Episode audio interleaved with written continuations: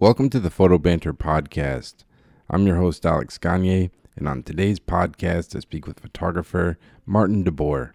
Maarten has worked with clients such as Time Magazine, GQ, Entertainment Weekly, and Samsung, to name a few. In this interview, I speak to Maarten about growing up in Scotland and Norway before moving to the United States, where he went on to college to study education before pursuing his passion of photography. I also speak to Maarten about his experience assisting in digital teching for legendary photographers such as Peter Lindbergh before breaking off to start shooting his own work for top tier entertainment and editorial clients. Maarten has photographed people such as Helen Mirren, Chadwick Boseman, Tom Hardy, and George Clooney. And in this interview, I speak to Maarten about how he approaches portrait shoots, as well as an interesting shoot he did with actress Kristen Bell. I was excited to speak with Maarten about his journey with photography so I hope you enjoy, and thanks so much for listening.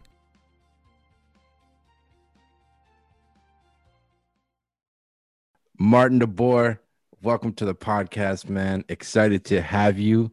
Um, I'm excited to have you on, man. Um, for people listening, uh, I met Maarten on Clubhouse of all places, which is this new app. If you haven't tried it, uh, it's a unique place. There's some good stuff, some bad stuff, um, but was excited to have you on and hear more about your career in photography, man. But uh, I guess to start one point on Clubhouse, because I know we've talked about it a lot. I guess like what's your what's your perspective like the last month or so we we've had a ton of conversations with a bunch of other photographers and stuff uh what what's your perspective on the the, the new clubhouse app i guess I mean, I I really like it. I mean, I think you enjoy it too. The mm-hmm. guys, the, the the guys and girls that I've met on the on the app from all over, and you know, even some people that I've known for years and haven't really had a chance to like connect with.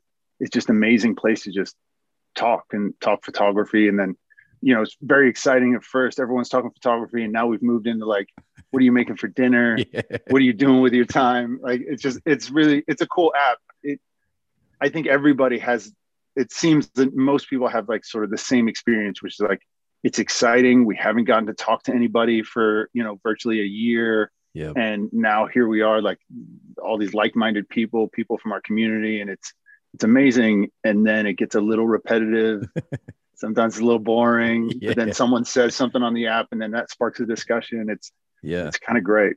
Um, yeah. I'm enjoying it. I'm enjoying it a lot. No, it's cool. I think for me, it just made me realize like over obviously the last year has been crazy for everybody, but it makes you remember that like human interaction is such like an important aspect of life. Like when you don't have that, like like the fact like last year I haven't been able to interact with like most of my friends like I like I normally would usually do, like going to parties or barbecues and stuff like yeah. that. So the app is just like it's just been good to stick just shoot the shit with people about whatever, you know. Oh, I agree. I always make the joke that my wife is super excited that I'm on the app because now I now I have other people to talk to. yeah, man. But I guess for you, man, like creatively, obviously, like I said, been crazy year for everybody. Like, how have you been doing? Like, have you still been inspired to make work? Like, I know you you did a cool personal projects photographing, like I think like frontline workers and yeah. healthcare people. But like overall, like, how's the last year been for you, man? Yeah, it was it, i mean i'm sure it's similar to most other people right? It was a little confusing. First we didn't know what was going on. You you you know initially go into a mode of acceptance be like okay this is what we have to do.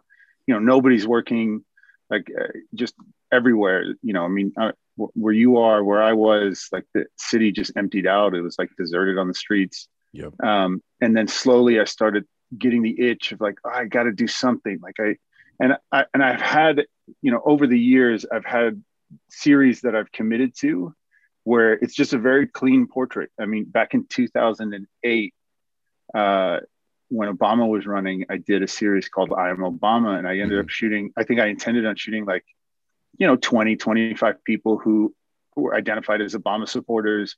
And that project quickly grew into, I think, over 500 portraits that I would shoot at my little office studio at the time.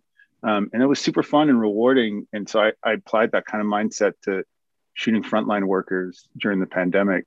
Um, and it, I started with like restaurants and, and um, like food banks, and because getting access to uh, to hospitals is kind of difficult. But then I had some work to show, and I, yeah. I got connected through you know actually through people I knew on Instagram um, with like doctors who worked at ERs. And yeah, I think are you looking forward to the first one with the guy with the America hat? This one. Yeah, that's the whole series. Yeah, um, or at least some of the series. Yep.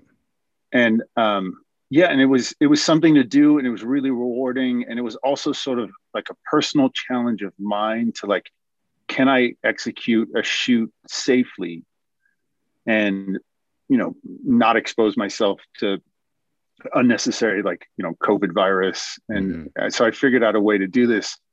Uh, basically, I would travel around with a four by eight uh, flat that I'd painted white, and I set up my light and my camera. I was about 10 feet away from everybody that I shot. And people would come in, stand in front of it, you know, chit chat for a little bit, take their picture, and then they'd go back to work.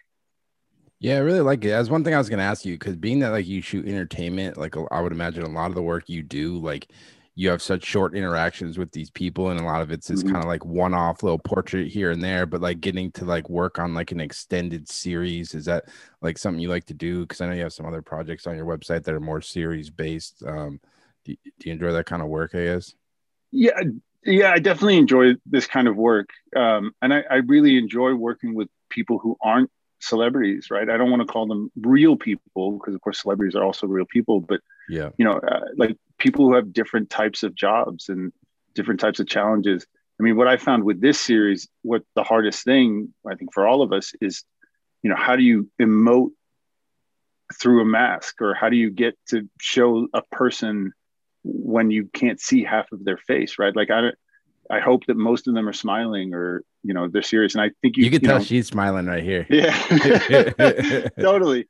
I mean, and you and you know, I guess Tyra Banks was right, right? Like smizing works. Uh, yeah. You know, so much of it is communicated through the eyes and like you know a little bit through the eyebrows. It's kind of incredible.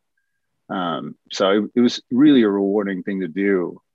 But then you know, I just sort of kind of I, I, felt like things were changing and I, I backed away from the series and then mm-hmm. we kind of you know in california at least you locked down again and you know it, it was uh it was interesting this i really enjoy these ones where it's like you set up right in front of like a location. i love those yeah dude. yeah i didn't do it i i think i my first few i didn't pull out mm-hmm. and then um and then i started shooting in these really interesting places like you know the uh the emergency like uh what's it the emergency center at the hospital like you're in the loading dock mm-hmm. so you want to pull out and show that like the cafe was, was, a really cool spot to to pull back and like show the restaurant that that these people were working at um no that's awesome man and it, and it breaks it up a little bit you know and those are pictures like you know in like 10 20 years man they're, they're just gonna have they're they're important to document this time period that like when everyone's just wearing masks hopefully we can get to the point where we're not. But like I think go, it's important to document those times in history. You know. Yeah,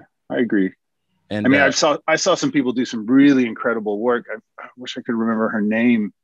Um, there's a woman out here in, in LA that went around and shot like these really iconic buildings and places that were just ghost towns. And I think she turned it into a book. I know, I mean, I'm aware of a lot of photographers who try to turn their experiences into projects. Yeah. And I think we, I mean, I, I felt the need to do it because I just wasn't working and I was kind of driving myself crazy. Yeah, I feel you, man.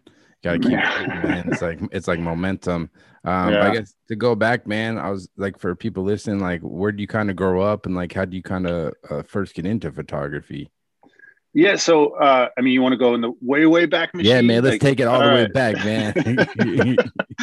so I was born. Um, I was born in a small town in Scotland called Stonehaven, which is just south of, of Aberdeen. And I was born there because my parents, um, who are both Dutch, so I'm a I'm a Dutch national, but I happen to be born in Scotland. Uh, my father was working for an oil company in in Aberdeen. So I was born in Scotland. Uh, I lived there till I was about uh, 13, mm. and then um, that summer we moved to Norway, also because of oil, the North Sea. Um, and I went to an international school there, an American school in Stavanger, um, and until I graduated at 18. And having been in a sort of an American school system, um, it was sort of natural to then decide to go to an American university. Mm-hmm. So I applied to a bunch of schools here in the states, and um, I got to uh, I got into uh, Webster University in St. Louis, so, so was like going to college? Was that your first time coming to the states? No, I no. My first time coming to the states was um, my sister. So I have two older sisters and one younger sister. My my oldest sister, uh, she graduated from from the same school, and she went to uh, the community college in Santa Fe. And we, my father and I, took her to uh, to drop her off at school, and that was my first time in America. And I, you know, and I had friends all throughout my teenage years who were American, and they would come and tell me about like what America was, right? So my understanding of America was like tombstone pizza and you know just like these random things. And, you know because this was like early uh early 1990s yeah. So like 91 to 95 um and so i had a very skewed view of what america was. And i, I remember landing we flew from uh we flew from europe and we landed in lax and i got out of the plane. I'm like man this is america. And and there was like uh, I think it was like a Pizza Hut pizza yeah. they were serving at one of the places. We were hungry, so we are like, let's grab some food. And it was the first time I'd seen American pizza, and it was like this size, right? It was small, personal size pizza. Yeah. I was like, man, America's amazing. Like, uh, and it was just like the little things. And then we flew to New Mexico, um, and then we dropped her off at school and, and came back through New York. So that was my first experience in America. It was a short trip, but it was impactful. Um, yeah, and then when I graduated school, I attended. I, I went to St. Louis, uh, Webster University in St. Louis. But that same summer, when I was going to college, my parents got transferred to Tulsa, Oklahoma. Wow. And um, which is just you know, or not sorry, not Tulsa, but Bartlesville, which is an even smaller town just north of Tulsa. Um, and so I spent my first summer in Bartlesville, Oklahoma, which was also very eye opening. Yeah, man. You know, that's was, gotta, yeah, that's got to be interesting, man. Like, I mean, yeah, moving somewhere so different and like, yeah, that's like got to be. I can't imagine. I mean, I mean, I've lived in the United States my entire life. I bounced around from different states, but like going from a different country to the United States got to be uh, quite a change. Yeah, I got a lot of like, and even so Bartlesville, which had like a small population of like international people coming in and out because the oil company that was there was Phillips Petroleum. Mm-hmm. Um, but I was still met with like, "Do you guys have polar bears?" I'm like, "No, it's Norway. We don't have polar bears in Norway." Like, "Do you guys have ice cream? Like, what about microwaves?" And you were all all these questions of like, it's looking back, I'm like, "Oh, it's cool that they were curious." Yeah. But the questions were like, "Wait, what? yeah, of course we have microwaves yeah, in Norway. it's not a third world country. Yeah, man, we got electricity, all that. uh, the whole thing. So, what were you doing in college? Like, were you already taking pictures at that point, or were you majoring in photography, or like what were you doing at Webster? No, so I always joke that like I'm a little bit of a slow learner just in life, Me and too. um, yeah, and so I didn't get to. The way I usually describe it is like so in Norway you you know you i think you're always whatever you're exposed to as a kid like is going to guide you later in life right? So my father was a drilling engineer or is a drilling engineer. And but i knew i i knew i didn't have an interest in being a drilling engineer right? Like my dad at the age of 12 could take apart like a lawnmower engine and put it back together. I didn't have that aspect of me. And then you know my mother raised us in the home. And so you know, I wasn't going to be a, a mom, mm-hmm. you know, that, and, but I also was exposed to a lot of teachers and I had a hard time in school um, for a while. And, and so teaching was something I was really sort of drawn to. And so when I went to Webster, I was in their education program. I was initially planning on becoming like a special ed teacher. And I actually have my degree in special ed. It's uh, like mild and moderate disabil- disabilities K through 12. Wow. With an emphasis in uh, like emotional disorders. Um, but while in school, so and, and and and by the way, so because I was in Scotland and Norway, I'm not very exposed to like entertainment or billboards, and my understanding of photography was mostly like, you know, National Geographic and photojournalism, and I, I that I was never really drawn to that. So I think it wasn't until I came to America and it started to sink in where you see advertisements for things, you see billboards for things like I, I started to see that photography meant more than just photojournalism. Yeah. So from my elective courses in school, I started taking black and white classes and like, you know, the basics of, of photography and realized I have a love for for doing it. But I'm like entrenched in my education program. Mm. So it wasn't until like my fourth year in school that I was like, man, maybe I kind of yeah, I kind of shouldn't have been doing education. Like, Dude, I kind of want to be hard- doing photography. it, like when you like when you're uh, looking back now, like I'm a little older, like the fact that you have to make a choice of like what you're gonna do for the rest of your life at like 17 or 18 years old no, is so crazy. fucking because at that age you haven't done shit. Like you haven't yeah. like been anywhere or done anything, but you have to like decide what you're gonna major in, what your career is gonna be. It's right, like what tough. your life trajectory is gonna be at that point. Like I, I didn't feel like a fully formed human until I was nearing my 30s, right? Like so and someone's asking me at 18 to decide like well what do you want to be i don't know what i want to be. Yeah. Um but you know I, I i remember i remember the phone call i had to make and i was talking to my mom and i'm like hey i know because i did a super senior year in school too so i was in school for five years. And i was like i know that i've been doing this education thing for for the past five years but i was really nervous and i was like I, I kind of want to pursue photography when I graduate. Yeah. And I'm expecting that like, well, I mean, you're just going to waste your, you've just wasted your education, you know, that lecture. But I didn't. My mom was like super supportive and she's, you know, she's like, Maarten, you know, you know, I believe in you. You're a smart guy. Like whatever you apply yourself to, I'm sure, you know, you'll work hard and be successful yeah. and it was just a weight was lifted off my shoulders and i was just i always i appreciate that conversation so much because who knows? That conversation could have gone differently. I'm like oh you know what? She's right. Definitely. i should just go into to teaching and, and commit to, to what i've already spent five years learning how to do. Um, so yeah. So i graduated school but i've still had that little bit of me of like i have to be responsible. And i had been a um, resident assistant at Webster for four years, and I don't know if you know what a RA is. Oh yeah, man. God bless those RAs, okay. man. You guys, like, I'm glad. Like, you, my my RA in college went through hell, man. oh yeah, it's a it, it, can be a rewarding job, but it's also, I mean, you know, having kids, having kids like enforce rules of other kids is like a crazy system in colleges, right? Yeah. So um, but I, I, mean, I really enjoyed it. I enjoyed the social aspect of being an RA and like helping out freshmen getting to college and like making the transition away from home into like, you know, being successful there. And so thinking that I needed a responsible job out of college, I went down to Florida and I, I my first job was like at uh, Lynn University in Boca Raton. Mm-hmm. And, um, and I thought like, okay, I'll have this job. I was a resident director for on-campus living there and I, I thought like I'll go into a, a, a master's program for photography. All right.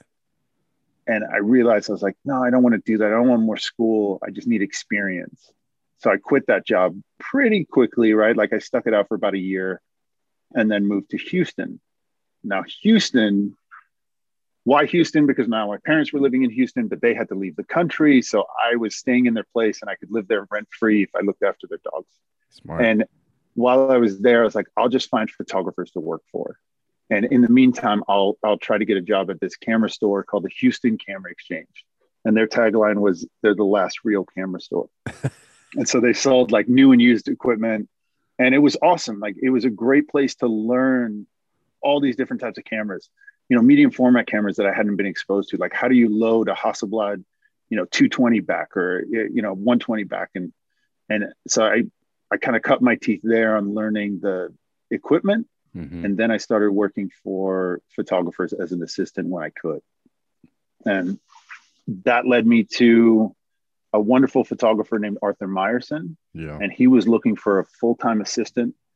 Um, and he's an advertising, commercial advertising photographer based in Houston, has had a long standing career. I don't, I think he teaches now more than he shoots. I, I sorry, Arthur, if that's wrong. Uh, yeah. But but he uh, but I became his full time first, and you know one of his clients was Coca Cola, and Coca Cola would fly him around the world to shoot their annual reports and like their social companion piece that went with it. Yeah. So my first year being an assistant, I mean, we got to go to, let me see, one of the trips was Mexico City, Vietnam, uh, Tokyo, Then we flew to uh, Madrid. London.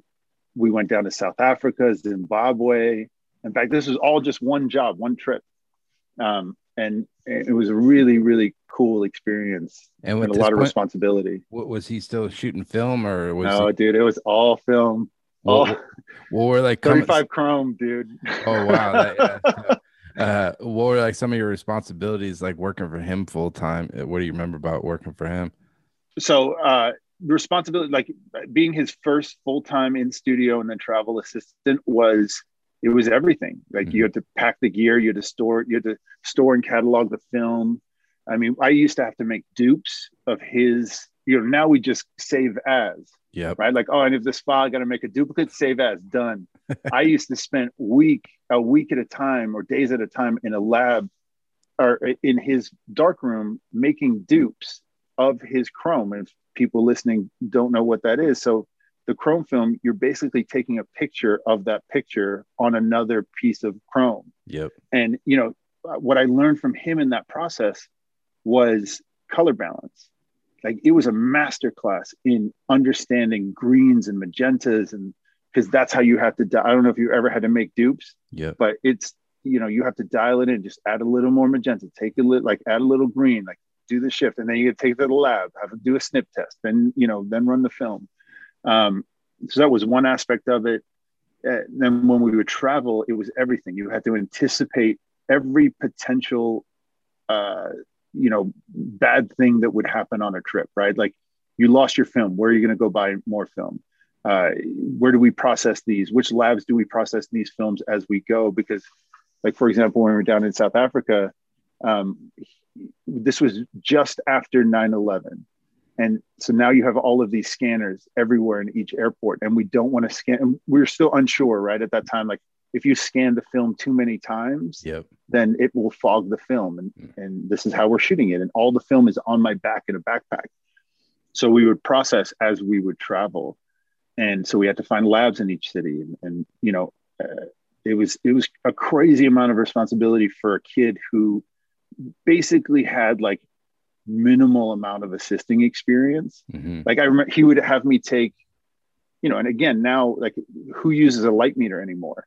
I used to have to stand there with a meter in one hand and a spot meter in the other and give him readings based off of the averages of both the light meter and the spot meter of where he's shooting. And then i have to follow him oh he's going that way? Okay now i'm spotting metering this way. Um, and uh, one of my funny i remember this so it's so clear. One of the first times he's having me do it and we're outside in bright bright sunlight and he's like give me a reading of that thing over there.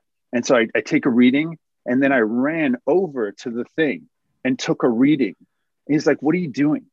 I'm like well you wanted a reading of that thing over there he's like how like what do you think the difference is between open sun where you're standing and open sun 10 feet away? It's like you don't have to run over there to, to meter it. And so The detailed assistant, man. oh yeah it was great. But but he was right right? Like so there is no difference because the sun is so many miles away. It's not going to make a difference if i if i walk 10 feet over there. Yeah. so uh you know it was it was a massive learning experience And at that point, were you like still taking photos for yourself on the side? And like being that you didn't go to photo school, were you kind of just kind of educating yourself on the history of photography and kind of looking at books or anything? Or how did you kind of start learning more Well, about the craft, I guess? so it was that. So when i worked at, at uh, houston camera exchange i would pick up those like how to lighting instruction books right? Where they show you the photo on one page and then they draw the schematic on the other. I, I was reading a lot of that what was nice about arthur is you could also experiment like, like with light stuff in studio. So if he had a shoot coming up he would tell you how to light it. And then and there was also a transition period with him where his previous assistant was on for three months before you fully transitioned in. Yeah. so there was a, a transfer of knowledge there.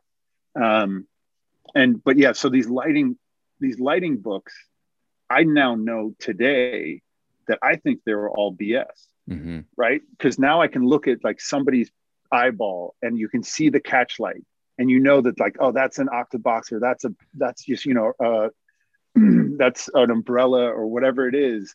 And I, I know for a fact that like some of those schematics were just drawn because someone's like, oh, you need a schematic with this? Uh, Yeah. Let me think. Uh, this is how I think I lit it. Yeah, yeah, Uh, exactly.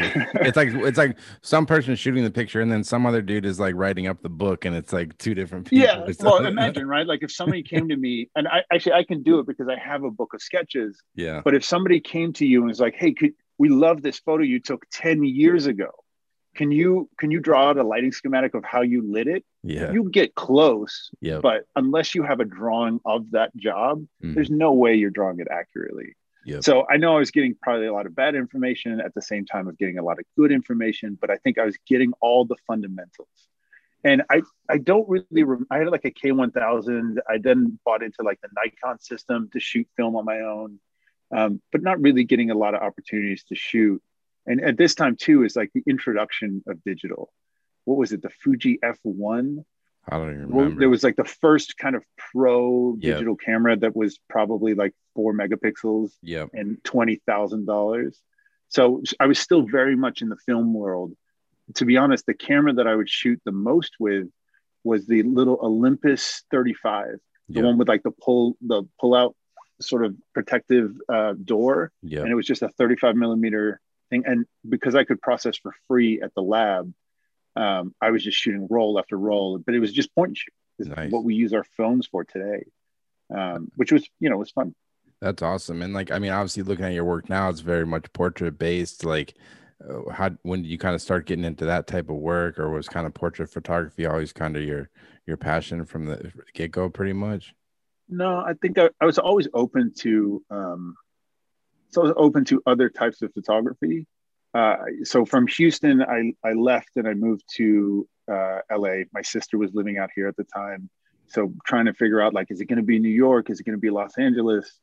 Um, and I also happened to be dating somebody who I'd met while traveling with Arthur, who lived in LA. So LA seemed to be like the natural place to go to Yeah. um, and and my sister being out here and being able to live with her made it all very affordable and so i moved out here and i started assisting uh, whoever i could. It was fashion or cars or tabletop like whatever it didn't matter. And um, and so there i started getting introduced to all of these different sides of our industry.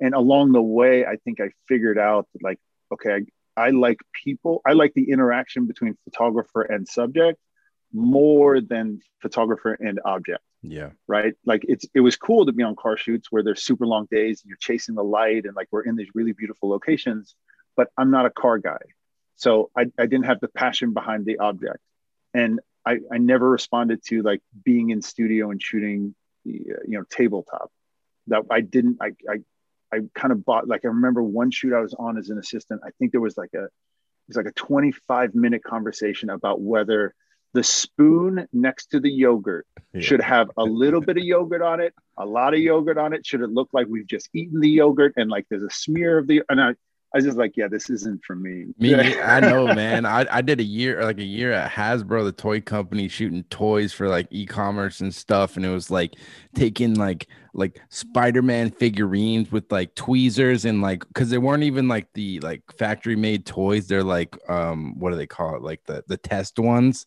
Oh, okay. and you gotta like put like wax on them to put them together. And I'd be like, dude, Oh, right. fuck this, dude. Like I can't do it. I got shaky hands, man. Like, yeah, right. So like, so I was just like, oh man, like I realized that's not for me. And then okay, so where where are the fields where we have people? Mhm. And so I work on some fashion shoots. And then I'm like, I love fashion shoots because the, the you know the talent of the the model, the talent of the uh, the stylist is really important in those. But I don't understand. I'm not the guy that knows designer names and like understands what the trends are yep. so I started to realize like, okay, well, I don't think I would ever be as successful as a fashion photographer. Um, and then living in LA, I'm just like, dude, the entertainment capital of the world. Everywhere you drive, there's billboards, there's there's advertising, there's actors here. So I started shooting to make a little extra money. I started shooting headshots Mm. of up and coming actors, like people who needed headshots. And so I'd run around LA and we would shoot in just like open light spaces with colorful walls. And Is that still like a Um, big business out there, like the headshot thing? Because I always Yeah. heard about it. oh yeah, yeah, Oh, I think it is like, you know, because it's still necessary. Like people, it, the where they're presenting their headshot has changed, right? Like, I don't think people print their traditional headshot as much, but they still but you one. need to put it on like LA casting and You Yeah. need to be able to submit those shots. Again, I don't know if like iPhones and everybody having access to cheaper cameras but good quality has has changed the industry. Mhm. I'm sure that maybe you can't charge as much as you used to, but I think it's like everything else. I'm sure there's still photographers out there that like their the quality of their product is so high that people are willing to pay not three hundred dollars but three thousand dollars to Yep. be shot by this person. Definitely. Um, but I did that for a while, and um, to make a little extra money and and you know sort of just practice photography Mhm. with with willing subjects, right?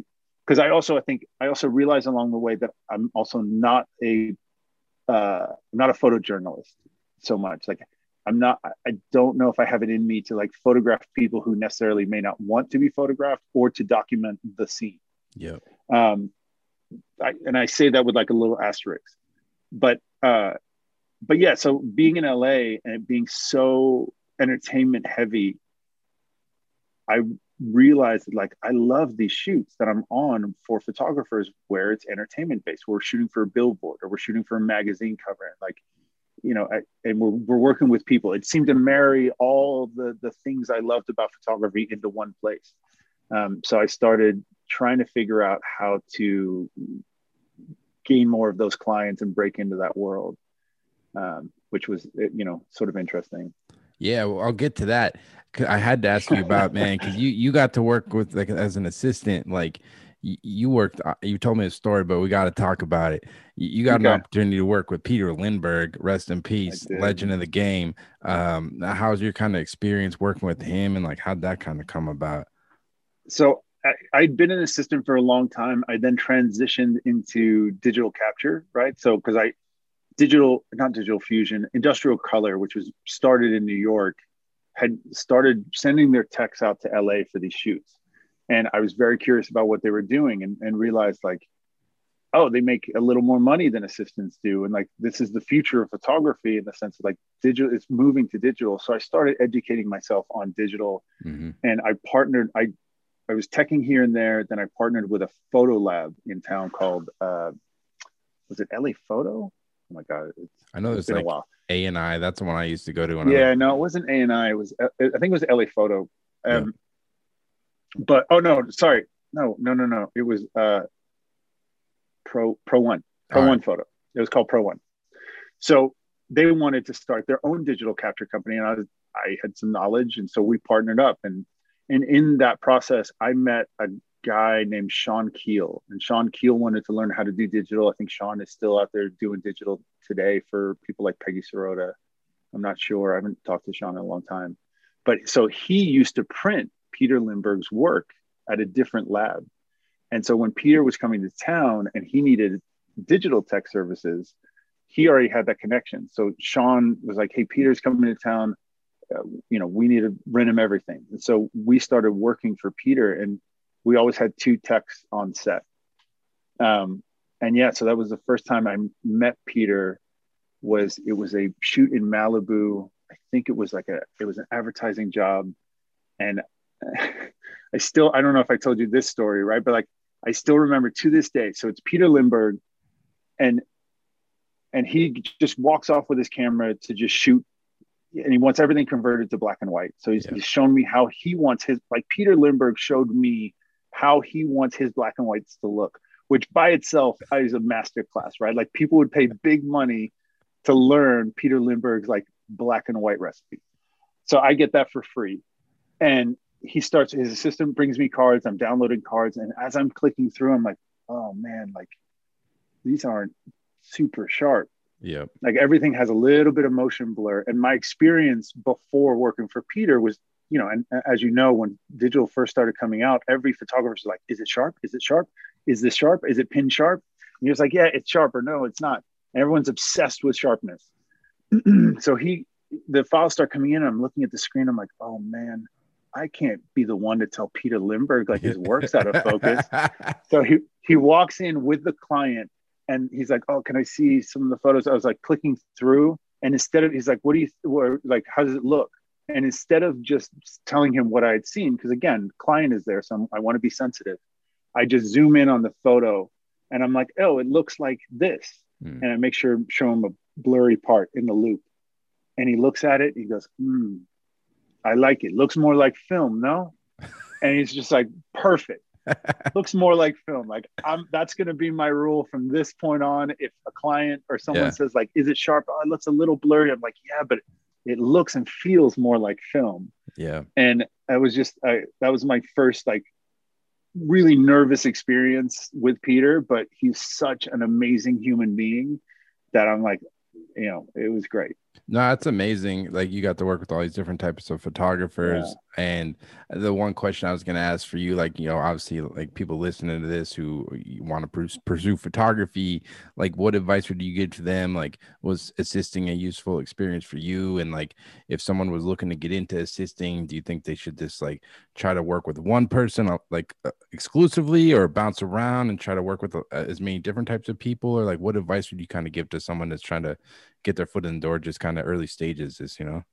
Yeah, I mean, I think there's there's advantages to both, right? I think if you if you're working for if you can be a first and work consistently for like a really big successful photographer, Yeah. then I wouldn't advise you to sort of shop around and trying to work for other people. Like absorb as much of that as you can, and like because that puts you in a different position when you want to exit and be a photographer. Yep. If you were like me and you were working for, I literally I would work for anybody at least once Mhm. and I did. There were some people I worked for. I was like, I'm not gonna, not gonna work for that person again.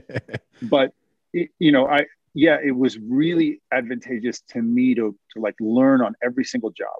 What is it like to shoot cars? And and something you learn from cars, you take to product, or you learn from product, you can take into portraiture. Mhm. And so I got to learn all these different lighting techniques. It's actually one of the the sadder things about being a photographer is once you transition out to that world, your exposure to other people and how they light things or run a set yeah. stops immediately. Yeah. And so I'm learning all of these different things and like taking in the good and the bad and like what I like, what I would apply in my own career and what I wouldn't apply.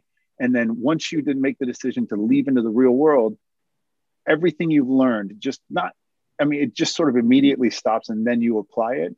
You have to really push to learn other techniques or other business practices Yeah. um, but. I yeah I, I think I think assisting is the best way to to learn the not only the photography portion of the business but the business of the business Mhm. like how do you interact with clients how do you bill how do you how do you deal with client demands and executing them in like high stress situations or low stress situations? Like it, it to me it's you know i think we've talked about it before and i'm sure it's lots of people understand this. Like photog- what we do as photographers like pressing the button is like 5% of the overall business of what we have to do right? So much other time is spent on 95% of it is spent on file management client management Mhm. you know p- prepping for shoots executing sh- or like finishing shoots delivering shoots um, that you know the time on set is like the smallest part it's the part i love the most but it definitely is like the smallest commitment of time for us Yeah, even like little stuff, little stuff I learned like when I was assisting. Like I, I was lucky to work with like some great photographers, like Gary Land, who we've talked to, and some other really good guys, dude Tiber, and uh, he would always like if he could, he would cut you a check, all the assistants, the day of, like at, least like if he could, like at the end of the shoot, awesome and he always paid for lunch, like little stuff. Like if you're going to lunch, he always paid. And I was like, man, that's like real. I always respected this, that little stuff, like how he treated his like crew, staff, or whatever, you know? Yeah. You know, and I've, I've had these conversations with clients before too, where, uh, you know, I, I don't see all the, the hardest uh, photographers that I had to work for, you know, sort of the ones that have not the greatest attitudes. I don't see their names much anymore. I think our industry has shifted and there's an understanding, just like, just like I think like the, the world no longer has supermodels. Yeah. The world no longer has like superstar photographers. I, at least it's not generating new ones Mm-hmm. right? Like, because I think clients want a more pleasant experience or they're paying attention to how photographers are treating their crew. Yep. And that has become more important. Um, you see, yeah. So th- those sorts of behaviors, right? That like stood out for you when you were working. Yep. Like, oh man, they pay me at the end of the day. I can't I could maybe count on one hand how many people paid me at the end of the day, and Yeah, I man. appreciated it. Those but dude- most I mean- people were like, you had to chase them 60 days later for that You know, check. it would be like the jobs you're like end up chasing for would be for like it'd be like a one day editorial shoot for like 300 bucks and like come on Oh, yeah. you're making me chase you down for four months bro like it's just uh, it's I don't know not the Oh man, I think I think I still have outstanding outstanding invoices from seven years ago. man anyways if I ever well- come across those photographers, I'm gonna be like, dude, you know, you still owe me this much money. yeah man um and you know obviously the one thing uh, that big challenge for everybody is kind of when you're assisting or digital teching and you have aspirations to shoot like making that transition to shooting full time like how did you kind of do it was it kind of balancing a little bit of both for a while or like what was kind of your transition to the point where you started working with clients yourself Yeah, I so you know, I'd heard stories about how other photographers had done it. Maybe they had assisting and then like just one day they up and quit and like I'm never doing this again and now they're now they're shooting. I I really planned it I planned it out and I you know I I transitioned into being a digital tech from an assistant because I did recognize that there was more money to be made there and, and not out of greed but out of sort of necessity yeah I wanted to go into that field so that I could save. I was always really kind of good at, at saving and not spending my money on like just stupid stuff. And I managed to like save up enough money. And I had a conversation with uh, my girlfriend at the time, now my wife. And I was like, listen, I just can't do it anymore. Like I can't work. I, you know, because every new client that you picked up as a tech or as an assistant, you have to sort of be pliable and, and adjust to their style Yeah. right? Like maybe somebody's a yeller or somebody likes to go fast or somebody prefers slow and and everybody has like a, a, a difference in their personality that you have to adjust to to be good at what you do as an assistant or tech. And I just got to a point where I had a little bit of success shooting. I picked up a couple clients, but like I don't feel like I really did it at a time when I was confident that I'm mm. like, yeah, this is it. Like I can transition and never assist again or never tech again.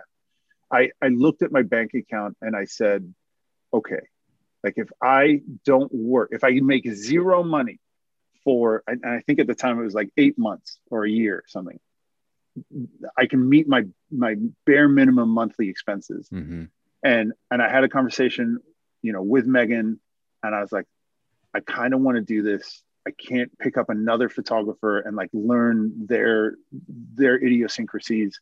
I was like, I think it's time. I and, and, and every day you're not working towards your own goal. Every so what I used to talk about was, let's take teching for example. If you get called for a one day job, you have the initial phone call, right? You have the prep day, then you have the shoot day. Then there might be multiple post days or at least one post day. So every one day commitment is three days yep and and if you have 10 jobs that could be 30 days your entire month is gone like working for somebody else now you're still making money but you're not pursuing your you know reaching out to clients doing test shoots whatever it is so every day you work for somebody else is a day you've lost for yourself. Yep. And I, I came to a realization and i had that conversation with megan. And she was super supportive and she was like okay like let's do it. And so i did it. I sort of phased myself out of teching. I had other you know uh, freelance techs that i would i would give the work. So i wasn't just leaving my clients at the time Mhm. high and dry. Um, and it just became sort of a natural phasing out and and i i did i found that like now i had the time to put into test shoots or emailing or reaching out to clients or even picking up like a no paying job for a small publication which i could then show another photo editor like look who i shot. Yeah. And and and so like it does it accumulates. All that time put in starts to pay out. Yep. Yeah and who are like some of the first clients you were working with? Because obviously entertainment is a really um, um competitive industry and Yeah. uh a lot of people want to be able to you know you've gotten to photograph some amazing people be it like dave chappelle or chadwick boseman hey Or- there he is. Yeah i know that's why i saw it right there. And uh yeah but like how do you kind of get your foot in the door into that obviously super competitive uh industry?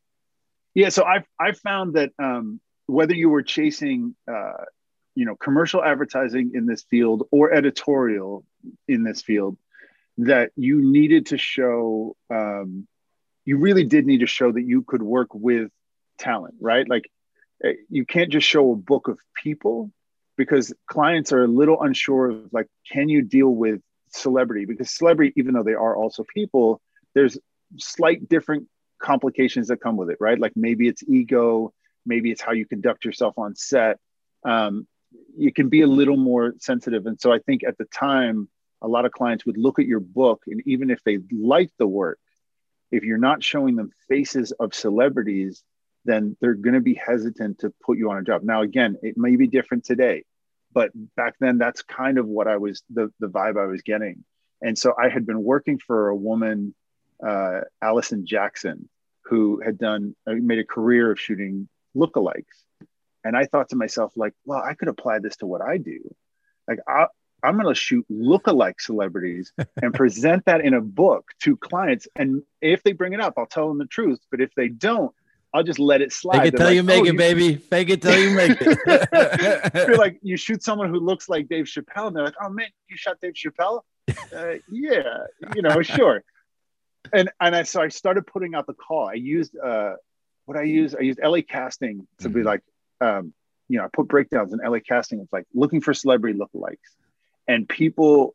I got hundreds of responses nobody looked like who they said no, they did. No, no. Right. I mean, I mean, there was one person that said, listen, I look like Ben Affleck and Bruce Willis. Yeah, okay. I was like, look, dude, you you cannot look like both of them. You either about, look like one or you look like the other. 25 years apart. yeah, exactly. And so and I was I was getting a little bummed out that, that I wasn't really gaining traction in there because I thought it, at the time I was like, this is such a good idea and nobody's doing it. Like I can I can you know differentiate myself by doing this.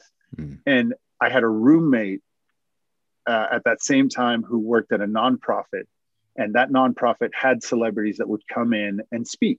Mm. And for for over a year, I kept talking to her, and she would talk to her boss about, um, you know, we should document, we should have portraits of these people that come in, and you know, finally, I don't know what happened. The stars aligned. Her boss was like, "Sure, have them come in." and I and I started shooting for them. So they I do credit them as being my first client that gave me access to celebrities to shoot portraiture. Mm. And I've been working with them I from the beginning. I mean, I think it's been what seven, eight years or nine years. It's been forever. Wow. But and from that, I then, you know, and then the second client I would I would give credit to giving me opportunities to start shooting jobs was TV Guide.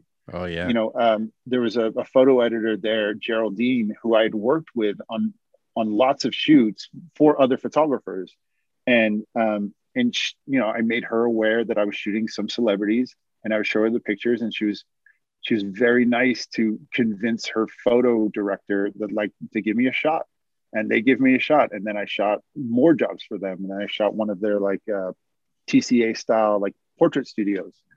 And and I'd worked on years and years of these portrait studios where you know it's, it's a lot of people it's high volume portraiture of celebrities and hmm. actors in a single day or over the course of a week. And i loved it. I loved everything about it. And they gave me my first opportunity doing that. And then i sort of from there i now had a book i had work to show other clients like look i've worked with these celebrities and now they had confidence to then hire me for their yeah for yeah their you, job. you had like momentum and you made you made a good point there like i think we were talking about it a couple days ago is like you have to let people know editors or producers like what you want to do because they mm-hmm. don't know what you want to do like you have to kind of really you just have to ask like hey if you ever if you ever want something like this i'm interested in it and just kind of put the feelers out there and it's like uh yeah. it, it, took me a while to kind of have that confidence just to kind of let people know like hey man i'm interested in shooting this so if you ever need help let me know. So i think it's smart well, right i mean i i i think i have the same feelings as you right? It, depending on I, I, know a lot of people talk about it like imposter syndrome. I don't mm-hmm. think i've ever suffered from imposter syndrome but i i do identify with the feeling of like i don't want to be rejected so therefore i'm not going to i'm not going to reach out to this person and then never hear back but I did real I have realized over the years that you just have to get over that. Mm-hmm. You know, I, now now having reached out to so many people and never having heard back, but then having but then you do hear back from someone, you're like, oh, I love your work. Or yeah. later they're like, oh, I've I, it took me a while to believe people when they're like, "Oh no, I love your work. Like I've been looking at it for years." I'm like, "Well, why is this the first time we're talking?" Yeah. You know but but again it's i wasn't being proactive about reaching out to them and i needed to be more proactive. I needed to like just say hi and like introduce my work. And like yeah i think it's a it's always a good idea to be like i would love to shoot this. I know that this is the kind of content that you shoot. I, i'm really also interested in this thing. Um yeah it's, it's always it's always a benefit i think. Yeah, I learned. i, real- I need to Yeah. yeah. I learned like real quickly, even if I like email like 100 people, even just because they don't respond, it doesn't mean they're not looking at my work. Because I've had that right. before where it's like they didn't respond to whatever promo I sent them for, but then I ended up getting a call because it was this like I was still on the radar, eh, but it, it Right. just kind of pops up, you know?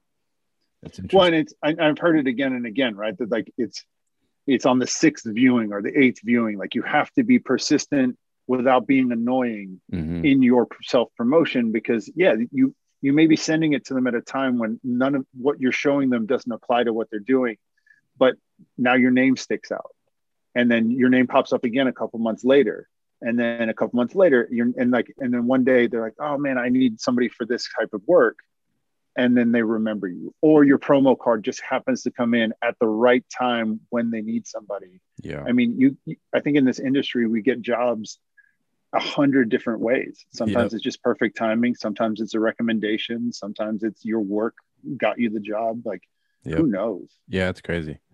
And you know, one thing I'm always just curious, being you're a portrait person, I shoot a lot of portraits myself. Like, what's kind of your process? Like, once you get that assignment to go photograph someone, like, uh, do you have like a pro- process of kind of um, how you're gonna approach it, or like, how, how what's kind of your process with approaching like assignment work? I guess. uh i mean i i guess it's the same. That's a good question. Um you know i i'd like to try and get as much information about the assignment as i can like you know and of course i think naturally i don't have to ask depending on who the client is right? Like if i'm familiar with the client i kind of understand that if it's this client they want like a happier upbeat. If they want this one they want it to be maybe a little more somber or serious vibe and if i don't know i have those conversations with the client Mm. um, and then i go to sketching and i, I sketch out my light I, I figure out are we shooting in studio are we shooting in location if it's location can i see those photos of or can i pre-scout the location and then i can actually show you Yeah. so this is like this is my um, sketch book right so in here i don't know if we can see this Now you can in see it. here is every single So is that like lighting Every- sketches? Yeah, these are all my lighting sketches. Every single job I, I do, this is my process. And and what it allows me to do is then I can I can sketch out how I'm going to shoot it, and then I can build out my equipment list Wow, that's and smart. and figure out what to do. And I mean, this is volume two. I have another one Damn. back there that's that's all filled up. And it, it for me, it just made sense to sketch it. Then I can break down the gear, and then I can put in that gear order. Um, I don't really rely on my assistants to do that. I like to to figure all that out ahead of time. Mhm. Um, and then and then yeah, like I I don't really pull. I know some photographers like pull example shots to like mood boards to show, and they put them up at the studio or to show like posing or, or tone. I, I've never really done that. I, I don't know why. Um, I always thought it was a little odd to pull other photographers' work, Yeah. even though I do believe that all photography at this point is somewhat derivative of past photographers, and and we honor those photographers by appreciating that pose or that look, and we want to do something similar. Um, but I never felt comfortable about having someone else's work up on my set. And I feel like it- with entertainment, it could like backfire because you could be showing Yeah. like some other celebrity, and that person they might not like that person. so it's like, why are you showing me this person? Like this, shoot, this shoot's about me, man. Like, you know? Yeah, I do. I never thought about that. I could totally go sideways. Yeah, Um, definitely. yeah so you know so for, for me I, I do think about it right and and i i have made like sometimes i do create uh, mood boards or or like creative decks for my um, for my clients that has photography in it and examples because words aren't always enough to communicate what it is that you're seeing or thinking. So it is good to to pull examples of that work or like color tones or whatever it is Yeah, so that we can all be on the same page going into the shoot. Um, and but a lot of times I'm like, oh, I really want to do this thing, and I just can't find the example of it, right? Like, uh, like for example, the the Chadwick Boseman shot, the one that's right here that has like the light scratches across mm. it. That was an inspiration from a, a Hugh Jackman shot that um, they did for Wolverine on Entertainment Weekly. Yeah, the Wolverine, and he had the claws, but the claws were casting a shadow on his face, and and I did the reverse, right? I had it look like somebody scratched light scratches across his face, but it, you know, again, it's derivative but not copy. And it was inspirational to see that shoot, and I was like, oh, I love that. How can I make it different and make it mine? Hmm. But I also I can't find an example of that anywhere. So I, I so sometimes I do just have to rely on like either it's a client that trusts me or I have to explain it in words to be like, no, this is what we're doing.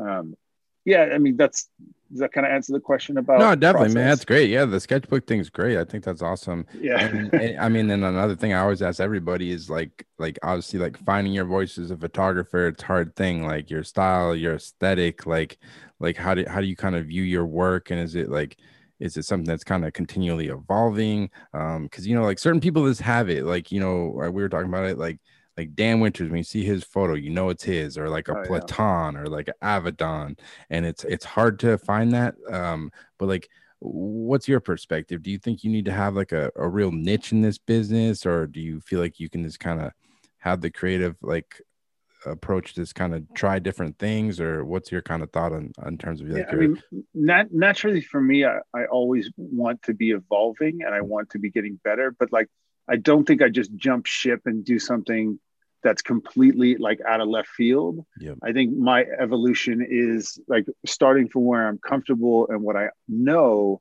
and adding in an element right? Like playing with projection or playing with the, the scratch on the face but i still all the all the traditional elements of like portraiture or how i light and the ratios are there. Um it, you know it, because i think at its core i do understand that i'm being hired based off of my existing body of work so if i present something that's 180 degrees different than what i've already been doing i'm afraid that the client will be like yeah this is cool but what like mm-hmm. we hired you to do this thing and some jobs have that flexibility, right? There's more flexibility in editorial than there is commercial advertising. Um, but I, I, you know, I was actually on Clubhouse a couple weeks ago, and I jumped into a room where they were like, "Oh, let's review each other's Instagram account." Yeah. And I was, I'm game, like random person, like review my account. And this, and somebody pointed out on my Instagram account, he's like, "Hey, man, so what happened in like 2018? Like, it looks like your feed." went from this like beautiful sort of simple lighting portraiture to something that's like it starts to be all a little more complex or like mm-hmm. uh, you know and i i actually had to go to my own account scroll down and look and i was like oh man this guy's kind of right. Like i don't and i don't have an answer for him. Like i have no idea why my yeah. work changed. Like i had a daughter around that time. Like maybe it's sleep deprivation that allowed me to see it differently. Who knows? Yeah. or like just my life is now different so therefore my work is different. But i i do look at old old work and i i, I always want to see growth. I always want to see it even if it's subjective at least my subjective view of my work is that it is getting better yeah. and i don't know if i have like i don't have a patrick holick like this is my signature i don't have a martin schoeller mm-hmm. like this is the one look or like dan winters right like yeah what you mentioned. You can look at a Dan Winters shot and be like, oh, damn, that's a Dan Winters. But I have gotten feedback from people over the years, which they do look at a picture and they're like, I knew it was yours. Mm-hmm. Or like, I thought that it was yours because of the way that it felt. Yeah. And for people, when they look at my work, it has more to do with uh, like how the talent looks not necessarily in their lighting, but in their comfort level or how they they look in front of the camera um, and it, it's, it's feedback that always made me really uncomfortable um, for a long time because I didn't know. Like I could show you my book, I can show you how I lit it, I can tell you the equipment that I used, I can tell you the lens that I shot it on. But how did I get this one person to look that comfortable? I don't know. So just over time with repetition and like I, I mean I, I, I constantly joke around like I think I've literally shot almost everybody in that's a working actor. Yeah, do you have, man? Like, I was looking at you. You have shot yeah. so many damn people, man. Hey, it's one, a lot of yeah, it's a lot of people. But over time, like I got more and more comfortable with that feedback because even though I didn't quite understand what it is that I was doing, Mm-hmm. I, I was I was getting that result consistently, and I had to boil it down to like it must be the way that I interact with talent Definitely. that allows me to like get most of the people feeling comfortable. It doesn't always work, but you know, for the most part, it it works most of the time. yeah, you got any tricks like when you got someone who's coming in like it's it might be an early morning shoot, they're still tired from the night before, like or they're just not uh, in the mood to be photographed. Like, what are there like any things you kind of do to kind of ease the mood or like? Yeah, I think overall, generally overall, my approach is like I, I know because I've worked again. We talked about assisting. I worked for a lot of different personalities. Mhm. Is I I'm not the type of photographer. I do not I I do not have a bigger ego than the talent in front of me. Right, like I will always default to their mood, Yep. and I will I will be pliable enough to work around how they are because in a lot of what I've done so far in my career have been these like, you know, someone comes in, we have five minutes. Yep. Well, I, I'm not interested in like exerting dominance over them and like making them do what I want. I want to explore, like, I'll let them be there. If they want to smile, I'll, they'll smile. If I need to get a smile out of them, I'll let them be themselves for a little while and then I'll crack a dad joke. And sometimes the dad joke fit, like, I shot Spike Lee and I think Spike Lee is sort of known for not wanting to smile in front of camera. And I gave him the direction of like, hey, how about a smile? And he's like, no. And and then I was like, well, how about if I tell you a joke? He was like, don't do it. And And he's And like dead he laughed. serious. And he was like dead yeah, serious. he's dead serious. I was like, well, how about if I tell you a joke? He goes, please don't. And and he knew in that moment because it's it's you know it's kind of a rude response or whatever, but he laughed at himself, telling me not to tell him a joke. yeah. And then so he smiles, and I took that photo, and so I have a picture of him smiling. But then did he get Like- pissed that you took the picture of him? No, smiling? no, not not at all, because I think he knew like it was just a fun interaction Yeah. where you, you know so so it doesn't really I don't really care how I get to the point. yeah like I, I'll but I'll bend myself and and my personality doesn't matter. I, I've never thought that my personality and the core of who I am matters in in getting to the final result, Yeah. right? So, uh, like I don't mind. I don't mind. If, I'll make fun of myself. I'll tell a bad joke and have them laugh at how terrible the joke is, yeah you know. Or I'll just give them the direction sometimes and be like, hey, uh, you know, let's pretend I said something funny, and most people will be like, ah, Yeah. Yeah. Yeah. they'll, they'll smile and laugh. So I try to make I try to make the exchange as easy as possible because you know I I struggled with this for a long time. I was like, I don't understand. Like actors are in front of the camera. This is their job. Like this is what they do. Why are so many actors uncomfortable? And it dawned on me that well, because actors are rarely ever asked to look into the lens. They're and usually when they're acting and they're doing their job, they're pretending to be somebody else. And they're playing off someone else, like in a scene. right and they have other people in the room right like Yeah. they, they and they know what their motivation is and they know like their lines they think about their lines and they're incorporating it naturally but but photography is a completely different animal i'm Mhm. asking them to look directly into me like i'm going to take your picture smile for me don't smile for me scowl like whatever it is and i don't like it i hate my photo being taken so uh you know the fact that we're even recording this interview makes me uncomfortable no i'm just kidding but so I, I, I maybe I come from just a, a more of a sympathetic place yeah. where I also understand that, that this is not the most natural thing to do. So let's just sort of explore how uncomfortable this is together. No, Right? good. That's good advice, Yeah. man. Uh, One shoot I had to ask you about. Uh, I found, I was looking on your website. I thought was awesome. You did this shoot with Kristen Bell, and I thought Oh, it, I it love like, this shoot. Yeah, it seemed like a little different than what you normally do. I was just Yeah. kind of curious, like the backstory, what it was for, and like your overall approach, because it, it came out really cool. So I worked for this was for American Way magazine, Mhm. um, which is the magazine that you see in the pocket of your of your airline, right? yeah. When when everyone gets back to flying again. Um, and American Way for for a period of time was putting celebrities on their cover. I don't think they do it right now, but um, I worked with a wonderful uh, photo director there, and she she calls, and we'd done a couple of shoots already, and and and I knew for them they always wanted uh, whatever project that the talent we were shooting, they wanted a nod to the project, but not uh, hit you over the head this is their character, right? Mhm. So Kristen was being interviewed about her role in The Good Place. And The Good Place is about like does this person goes to to hell or heaven and it's but it's very very surreal. Right? So the photo director calls me and she's like, "Hey Maarten, I have this crazy idea. But um but like hear me out." And I was like, "Sure, I'm into it." And she describes to me that she wants to do uh because of the surrealness of the show, she wants to do a shoot that has, um, oh my God, why am I blanking on his name? All right. This, this, no, no, who's this artist? uh, Uh, uh, oh yeah, it'll come to me. yeah, no worries. So, so this is all derivative of his art, right? The the falling man, the apple. It, it- his art, art is very surreal. I'm, I'm, yeah, I forget. It's I'll gonna, it it's later. gonna, yeah, yeah, it's gonna come up. It's gonna, it's gonna pop into my head after we we sign off. Don't worry about it. So she pitches this idea, and I'm like, oh my god, I love it. I see it. I see exactly what she wants to do, and I was I was game like as soon as she described it to me. Mhm. And then the complication is like, oh, but we have to shoot this at a hotel in in Hollywood.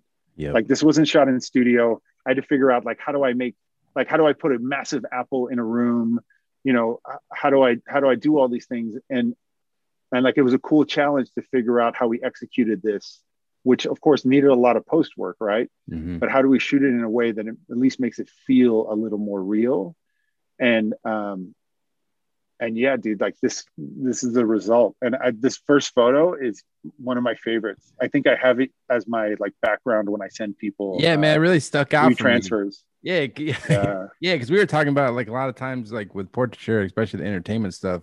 It's like, yeah, you're stuck in like some conference room, and you can get, um, you just get set up the seamless, and it can get super monotonous. And like talking to you, I know you, over time you you kind of started building your own sets and doing whatever you could to try something different. Because yeah, the the seamless can get pretty boring pretty quick. Yeah, no, exactly. And like, and so I, I was always into so the the shot before where she's standing holding the apple. Like I think that's a that's a Schmidli background that we shot that we hung in the room. Wow. Um, the the shot of her falling we just shot on like a little, you know, four foot wide seamless that was cropped out. I just had her turn in position, Hmm. and then the the background there was just uh, you know the the outside courtyard of the hotel we were shooting at. Magritte. Yep. Magritte is the artist uh, that that this was all derivative from. I knew And for, and for a shoot like this, like how much time do you get with her? Because you you got a lot, like a lot of different takes on this. Yeah, I mean, I think total shooting time with her, we probably had not not including like hair and makeup, right? Yeah. I think we probably had an hour. Wow, man, you guys got a lot done in an hour. Yeah, dude, we, we're down to business. But she is also fantastic. Like, so there's all of this pre-planning, right? Like, we pitched the idea. Like, she's pitched it to the the publicist. Like, they're everyone's game for for how this is going to be shot.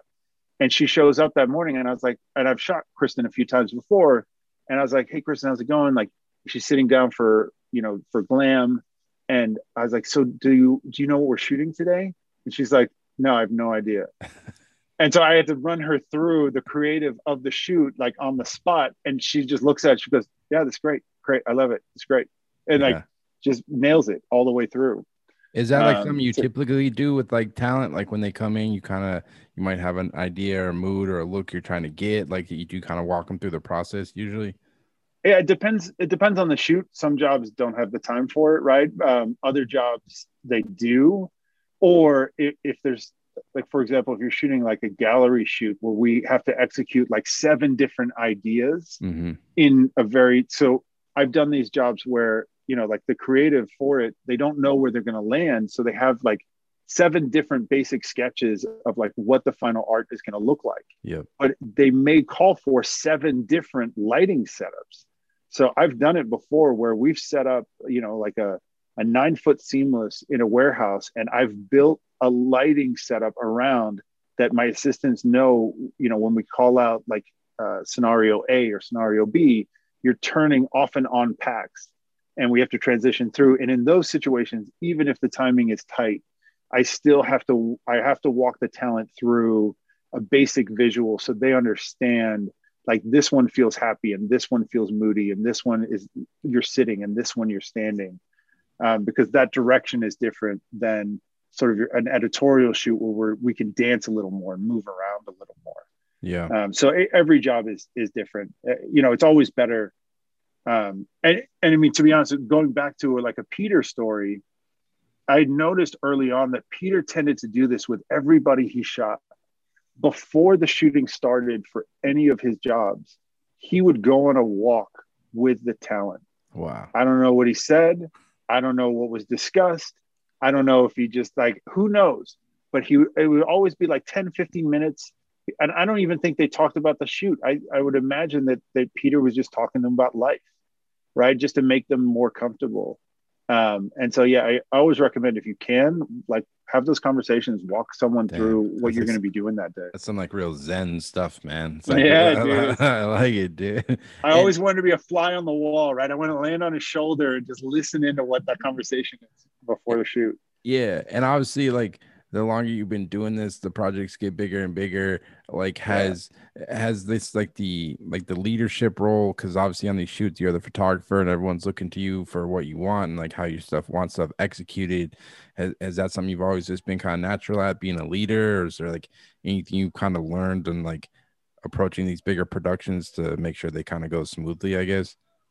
No, I think it's definitely it's definitely a skill that I've had to develop and, and learn more because like, you know, even in the beginning when you're younger and then you're also relying on like your friends to be your assistants and help you out, it you know, if you if I walked onto the set one day and I started puffing my chest out or acting like a leader, like I, I don't know if that would have gone really well. So it's a different interaction in the beginning Yeah. as you work with you know uh, newer people or just like people you haven't worked with before then the then those relationships change as well and i and i have settled into again i have my like sketchbook and i do like to at the beginning of the day if it's a big complicated shoot if we have multiple setups just we break out the sketchbook we talk over all the sets and like you know my assistants are fantastic people who are really good at what they do and so they can look at the lighting setup and approximate where everything goes and then we can dial it in Mm. so uh, yeah I, I have i've done more and more of that over the past few years of like you know a little team huddle and you, you just walk through the, the the the equipment or how you want it set up and then everyone does their job Yeah. you know it, it's more natural like it, it's not really i didn't yeah i didn't really go into it be like okay i'm, I'm the leader listen to me No, I get it. sort of yeah Yeah. No, you know people i think naturally oh sorry No, I, keep I gonna say i think people naturally sort of look to the photographer for the direction anyway at least i did when i was an assistant Hmm. so uh you know knowing that yeah i think it's an easy conversation Yeah, I think it this goes back to like you were saying before, like when you're photographing people and trying to like, you know, whatever it is, put them at ease. It's like it, it's kind of your presence. Like the job stuff might be like going crazy. You could be shooting outdoors and rain's coming and shit's blowing around, but like you still got to maintain that calm of like, hey, we got this, man. We're gonna figure it out, you know? hey, uh, actually one of my favorite stories about that like trying to maintain composure yeah. when when everything just went wrong actually I, luckily knock on wood hasn't really happened on a photo shoot for me as a photographer but back in the day i also teched for peggy sirota for a little while and there was one job where i don't know why we only had one back we didn't have a backup phase one back and those little like uh, those air blowers those little red rockets Yep. What you would use to like blow the dust off the the sensor. You know they were i was seeing a dust spot so they had to stop shooting. They handed the back to me and i grabbed the rocket and i'm holding it up and i'm like all right i'm going to get this dust spot and i like squeeze the thing and the the plastic tip of the rocket shoots off and bounces off the back of the sensor and leaves a very visible white scuff mark. And I think all the blood like rushed out of my face. My my tech that I use all the time now, she was actually there on that shoot, and she loves telling the story because she was like, "Aha!" All the blood just rushed out of your face, and and the assi- the first assistant is looking at me, and like Peggy's wondering where her back is, and I just had to be like, uh, "I'll be right back." And I rushed over to the corner of this the studio, and I found my like cleaning kit, and I I pressed on that sensor as hard as I could, and I wiped it off with the like isopropanol, whatever it was, the cleaning Holy solution, shit. and and I was luckily it just wiped right off.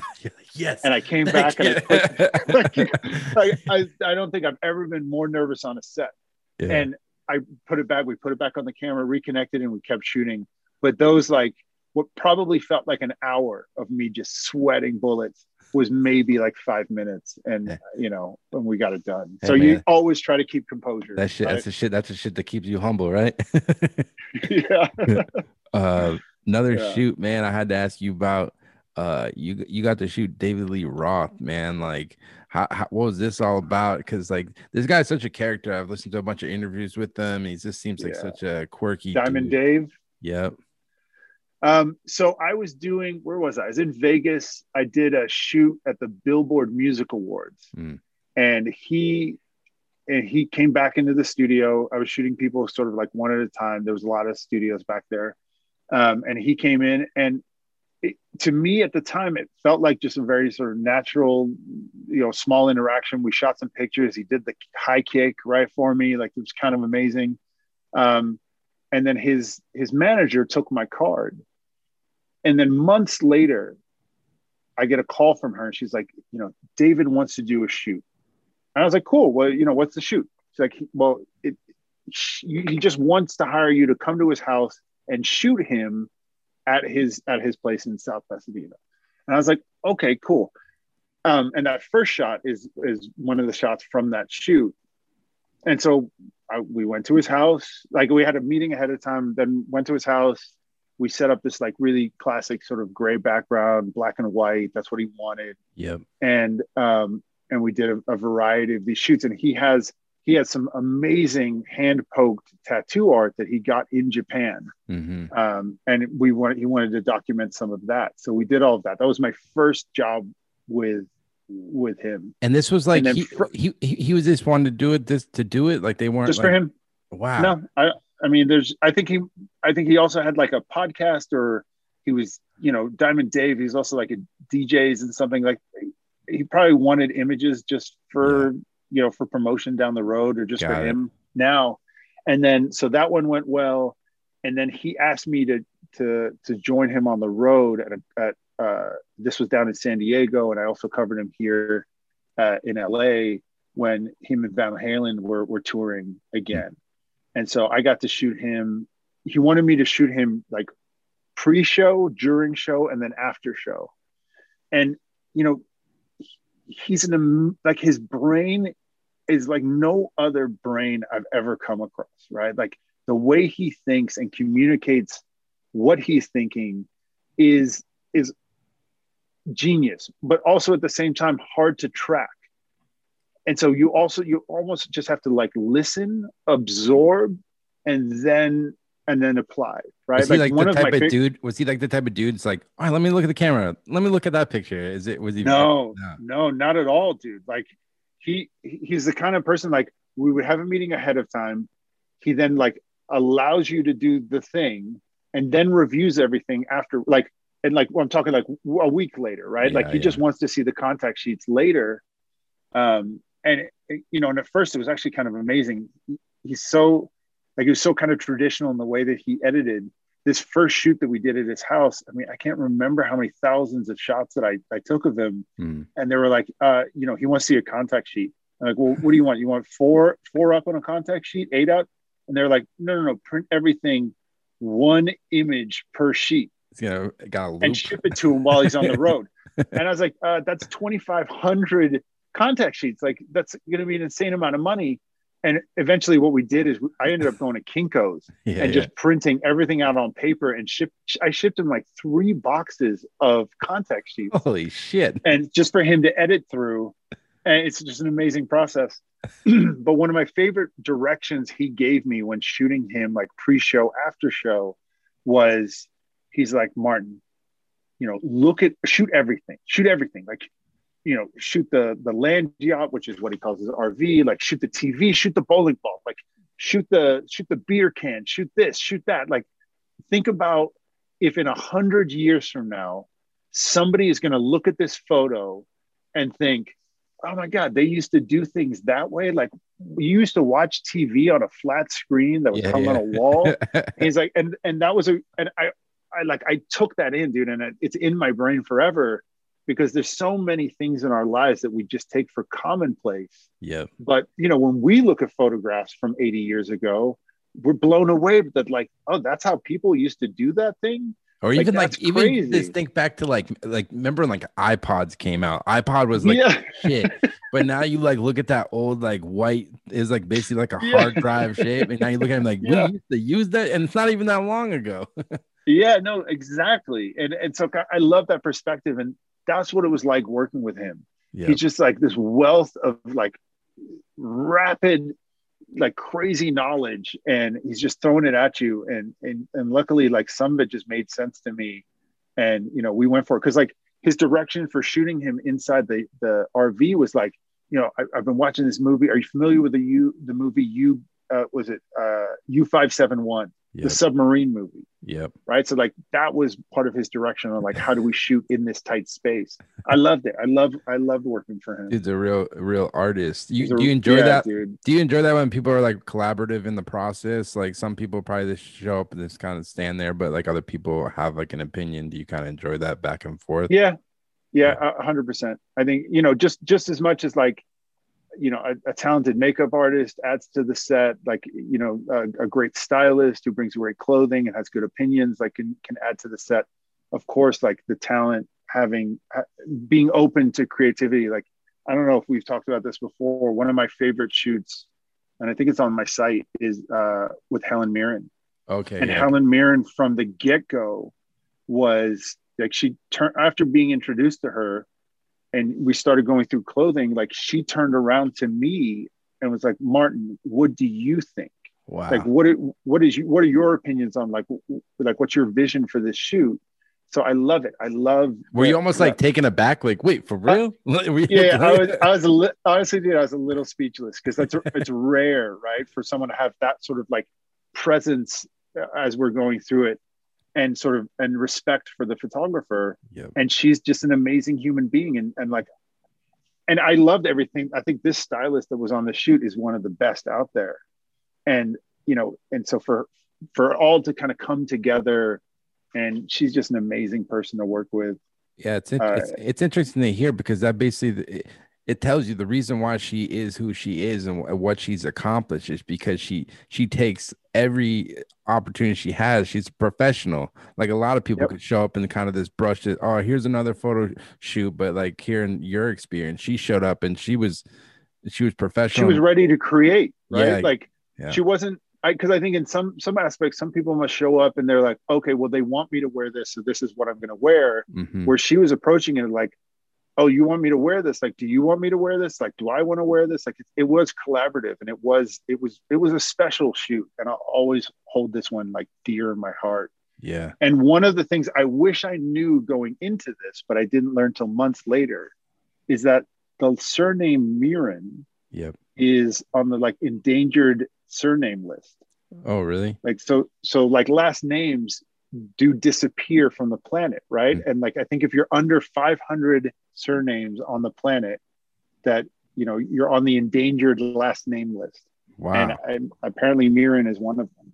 Damn, that's wild, man. I, I got to check out my last name, see if we're doing all right. I think mine's fine. I think there's so many de Boers out there in the world. yeah, I man. think, uh, yeah. Well, uh, Maarten, man, I, I could talk to you forever. We'll have to do another one. Yeah, dude, this I, has gue- been fun. I guess to wrap up, man, like what's next for you? What's got you inspired? Like, wh- what's next for Maarten? Uh, you know, Clubhouse. Yeah, yeah, dude. No, I'm just kidding. no, I mean, you know, the pandemic has been it's been hard. Like things are slowly starting to open up. Um, I have a you know, I do have a job that's, that's potentially coming up beginning of next month, which you know, knock on wood, Nice. happens. Um, you know, other than that, dude, it's just it, it's the same of what I've been doing, just living life. You know, spending time with my family, and and more recently being on Clubhouse. and making miniatures. Anybody, I'll link And your photo website. I'll link your photo website and your photo Instagram, but go follow Maarten's underscore miniatures if you want to see Oh, Maarten's miniature hobby, uh, his side hustle. Uh, it's it's cool That's stuff. true. But uh, yeah, Maarten, I, thank you so much for taking the time, dude. Yeah, thank you for asking me to do this. It's been real fun. So there you have it. That was the Maarten de Boer interview. Just want to thank Maarten so much for taking the time to come on the podcast. It was a real pleasure speaking with him. Um, definitely go check out Maarten's website at maartendeboerphotography.com as well as his Instagram, I Heart Maarten. Uh, lots of cool work up there, and he's always updating it with different projects and his assignment work and whatnot. So definitely go give him a follow. And yeah, as always, I'll be having weekly podcasts every week on Apple Podcasts, Spotify, as well as the Photo Banter YouTube page. Um, so definitely go check us out on YouTube. Hit the subscribe button, it'd be much appreciated. And as always, thanks so much for listening and take care.